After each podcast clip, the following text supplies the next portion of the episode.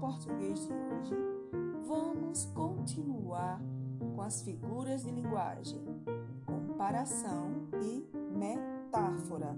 Uma forma também de aprofundarmos no assunto, certo?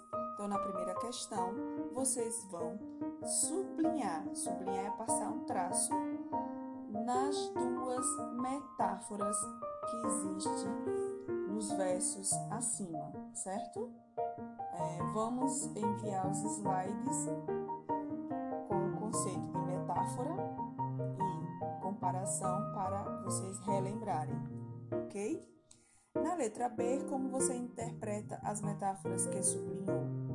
Então, vai depender da resposta de vocês, ok? Ah, aí na segunda, vocês vão reler mais alguns versos e sublinhar duas comparações, ok? Passar o traço embaixo de duas comparações da figura de linguagem que se chama comparação. Que elementos foram comparados? Além de sublinhar, vocês vão é, escrever na letra A os elementos que foram comparados. Na letra B, que já é na página 51, o que é em comum entre os elementos comparados? Então, é fazer essa relação, certo? Do que foi comparado.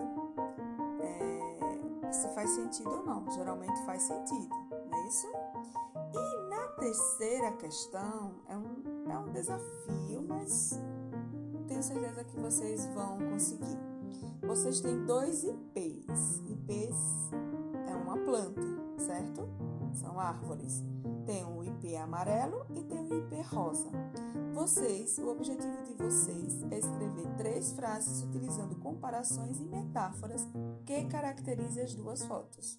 Então, vocês vão escrever sobre os IPs, mas fazendo comparação, é, no caso, usando a comparação metáfora nessas frases, ok?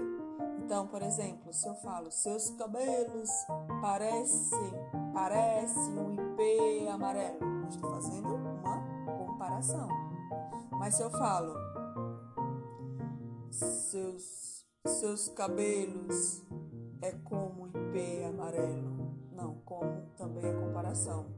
É um IP amarelo. Isso é uma metáfora, entenderam? Então vocês vão criar outras frases, ok? Um abraço e